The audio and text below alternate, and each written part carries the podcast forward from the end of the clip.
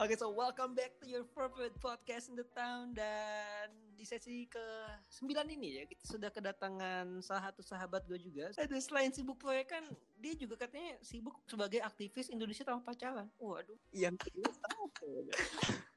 Kebetulan eh, dia admin keduanya Zul ya. Waduh, jangan dong. Ini gue jual buku nih kayaknya buku Indonesia. Oke, langsung aja kita panggilkan Zul Fauzi Auzan. Waduh. Halo, halo, halo semua. Apa? Gila ini gue kedatangan satu suhu gue dari sini gila. Gue kalau apa-apa tuh nanya ke dia semua gila. Nanya ini nanya itu ke dia semua cuy. Oke dan Zul ini dia juga eh, apa ya? Mungkin banyak orang tuh kenal dia sebagai kang konveksi mungkin ya. kang kaos ya. Kang Kaos. Iya. Zul ini mungkin yang belum tahu dia punya bisnis konveksi juga. Dia juga sekarang lagi ngerintis usaha swabi dia ya. Namanya apa Zul? Surabi ya, Boska. kemarin kita udah ngundang ya si. Cynthia ya. Dan yang mau denger silakan ya. Nanti abis denger ini denger Hmm. yang uh, episode sebelumnya sama Cynthia. Waduh. Eh men, waktu itu apa sih men yang lu lihat peluang dari bisnis konveksi itu? Dan gue lihat sih sampai sekarang konveksi lu banyak customer gitu kan. Setiap gue main ke kosan lo gitu. Nah, waktu itu apa sih yang lu lihat dari konveksi? Sebenarnya konveksi itu gue ngelihatnya tuh dari ada tiga bisnis yang emang itu bertahan di lingkungan bisnis dan terbukti. Yang pertama itu jual makanan buat PO-PO atau Oke. buat danusan. Itu untungnya kecil-kecil, cuman kalau dikalikan misalnya 100 pieces itu gede banget. Namanya makanan itu untungnya tuh pasti 50% ke atas. Yang kedua, konveksi. Di mana setiap organisasi, setiap acara butuh Iya, dong kaos-kaos atau kemeja Dan itu jaket, setiap tahun ya. gitu. Nah ini tuh or- Hmm. nah, setiap tahun dan orderannya tuh selalu rutin kayak gitu setiap tahun. Nah yang ketiga ini agak sedikit susah, cuman untungnya paling gede travel. Kita bisa modalnya nol bisnis travel. Caranya gimana? Caranya tuh banyak. Kayak misalnya kita mau sewa bis, kita nggak usah punya bis. Kita tinggal kerjasama sama Hmm. PO-PO bis.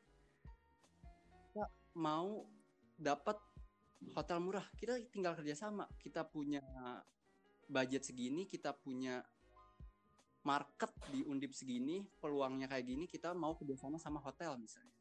Itu pasti dikasih harga murah sama hotel. Kalau yang travel tuh gue tertarik sih. Mungkin kalau travel tuh kita lebih jual konsep nggak sih? Yang sih konsep iya nggak ya? Karena kita kita nggak punya modal, yang kita jual itu konsep. Gimana caranya kita mastiin ke konsumen kalau kita tuh pantas buat dipakai. Kalau travel kita itu asik loh. Travel kita itu punya value lebih dari travel-travel lain. Itu konsep kita yang perlu digali di situ, perlu dimatengin di situ. Kayak gitu. Kalau konsep kita udah bagus, ya udah orang pasti percaya.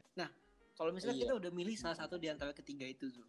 Menurut lu branding yang paling efektif sama efisien tuh gimana sih Zul yang bisa ngangkat usaha tadi kita itu? Jadi pertama tuh kita nggak boleh langsung ngejual harganya segini, segini, segini. Nggak, nggak boleh. Kita nggak boleh ngeluarin harga dulu di pertama. Kita harus tahu dulu apa yang konsumen butuhin. Kalau misal konsumen udah butuhin, dia pasti naruh perhatiannya ke kita gitu, attentionnya ke kita. Dia pasti interest, Hmm. tertarik. Misalnya beli dua gratis satu. Misalnya konveksi dapat diskon 10%. Atau travel misalnya bonus satu atau bonus kos kaki. Misalnya kalau misalnya dia Oke. pakai travel kita. Kayak gitu. Nah kalau misalnya tertarik lagi muncullah namanya desire atau hasrat gitu wah gue harus pakai ini gue harus pakai ini nah kalau udah desire muncul baru kita ke action tapi ada satu teknik marketing lagi yang paling ampuh dan nggak bisa ditolak sama yaitu Nah, marketing itu. dari mulut ke mulut orang itu lebih percaya teman sendiri daripada semua marketing yang ada marketing yang paling bagus itu fokus ke produk kalau produknya udah bagus otomatis marketing jalan sendiri. Produk pasti ngomong sendiri ke konsumen, eh gue bagus loh beli di pemilik gua gitu. Eh, dan iya. Dan gitu. konsep apa sih yang lu pegang supaya lu bisa optimis dengan rintisan usaha lu tuh apa sih? Gue sebenarnya tuh ada nih konsep yang bagus, konsep ikigai. Asalnya dari Jepang. Nah, jadi secara filosofi nih, ikigai itu artinya tuh cara hidup agar kita lebih bermakna, bermanfaat, atau lebih balance dalam kehidupan. Biar dapetin meaning yang mau kita dapetin dalam hidup kayak gitu. Cara ngedapetin ikigai itu kayak gimana sih? Nah, iya. itu yang jadi permasalahan kan. Jadi ikigai itu harus ada empat aspek yang wajib kita punya kalau kita mau ngedapetin ikigai kita. Aspek ada empat nih. Satu, itu kita harus tahu apa yang kita bisa.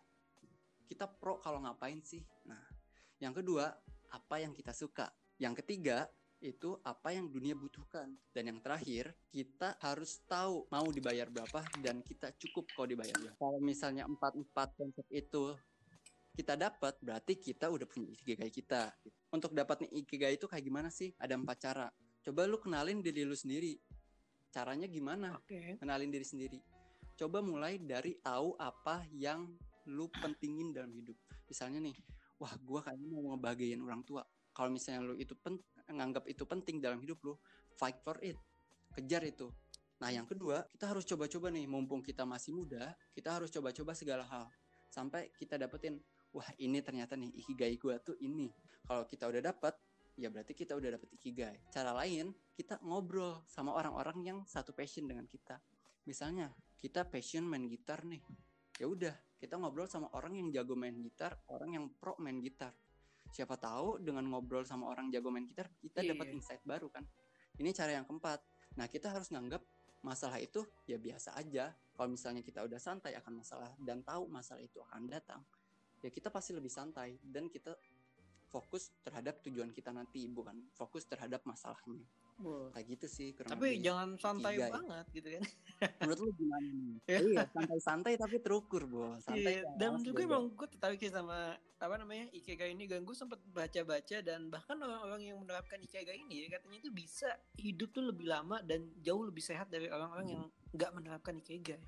Soalnya Ikigai itu ada penelitian bahwa kalau orang-orang yang menerapkan Ikigai itu lebih rendah potensi terkena penyakit jantungnya itu lebih rendah.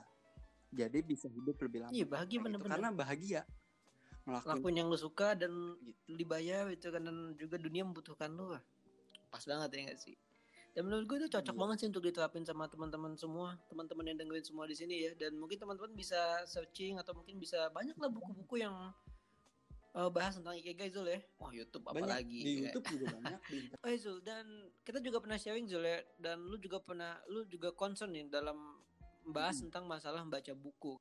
Se- se- gimana penting sih gitu baca buku Zul dalam dunia bisnis atau mungkin menemukan ikigai lu? Nah, jadi kayak gini, kalau di dunia bisnis itu dunia yang nggak pasti. Jadi kalau misalnya kita itu nggak baca buku, kita pasti susah.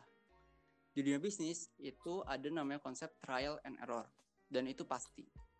Di mana di dunia bisnis itu kita nggak tahu nih kita sukses di bagian mana nih, kita jualan laku di bagian mana nih. Cara jalan pintas, cara terpintas kita buat dapat trial and error yang udah dilakuin orang dan pasti itu gagal, biar kita nggak gagal lagi, itu lewat buku. Contohnya, kita baca buku Khairul Tanjung. Kita tahu 10 tahun kegagalan dia supaya jadi sebesar sekarang itu apa. Kita belajar tentang kegagalan Warren Buffett sampai menjadi investor terbesar Iya. di dunia pada saat ini. Kayak gitu. Itu penting baca buku. Kayak gitu sih. Nah, baca buku itu nggak bisa kalau misalnya kita nggak punya rasa ingin tahu, rasa curiosity. Kalau kita nggak punya itu, baca buku tuh berat banget. Baru baca satu halaman ngantuk. Baru baca satu halaman ada notif HP yang nggak bisa. Harus ada rasa keingin tahu dulu. Nah itu tadi kita harus tahu passion kita tuh apa. Kalau misalnya kita udah tahu passion kita, ya udah itu pasti gampang kok. Mau baca 100 halaman satu hari juga bisa. Yang penting itu tadi passion kita di mana, cari tahu dulu. Habis itu baca buku sesuai dengan passion kita. Ya mungkin buku apa nih Zul yang lu bisa rekomendasiin untuk teman-teman semua mungkin yang ngebahas tentang bisnis nih buku. Kalau misalnya pingin baca buku tentang bisnis, coba deh uh, baca yang ringan dulu tapi bisa ningkatin semangat kita. Kalau dari pengarang lokal itu ada buku The Power of Kepepet karangan Jaya Setiabudi. Kalau mau internasional ada buku karangan Robert Kiyosaki judulnya Rich Dad Poor Dad. Itu buku terla buku bisnis terlaris sepanjang masa. Kalau misalnya mau mau startup juga ada namanya Lean Startup. Itu juga bagus dan wajib buat orang-orang yang mau buat startup. Oke, I think that's all for this uh, session dan thank you so much Zul for sharing with us this evening ya gila. Thank you banget insight-insightnya. Mungkin mulai dari sekarang ya kita coba untuk menemukan apa tadi sisi ikigai kita Zul yuk. Coba-coba Coba. dari sekarang. Mumpung masih muda gitu kan. Kan tuh bisa bisa dilihat kan tuh Zul pengalaman sebagai admin Indonesia tanpa pacaran. gitu. Bukan itu, yang itu salah. Eh sebenarnya btw ini kayaknya kita keren nih Zul kalau mungkin kita bahas IKG tapi live Zul ya nggak? Wah seru banget tuh Ya kayaknya. juga mungkin nanti bisa interaksi ya sama yang teman-teman yang lain mungkin ya. Eh, Jadwalin aja kapan enak. Iya kan? Burit kali ya. Iya, mungkin eh, bisa jadi tuh ya jam empatan gitu ya sambil nunggu gitu kan. Waduh. Iya. Dan kita juga Sa- mau mengucapkan selamat menjalankan ibadah puasa bagi teman-teman semua di sini ya. Dan semoga puasanya eh, berjalan dengan lancar. Dan yang terpenting juga untuk teman-teman semua untuk tetap di rumah ya. Dan mungkin sama teman-teman di rumah, teman-teman juga bisa dengerin podcast di Kerja Deadline ya. Nggak kalah keren juga dari Zul ya. Ya nggak? Dengerin dari dari episode 1. I think that's all for this episode and I'll see you guys on next session and ciao.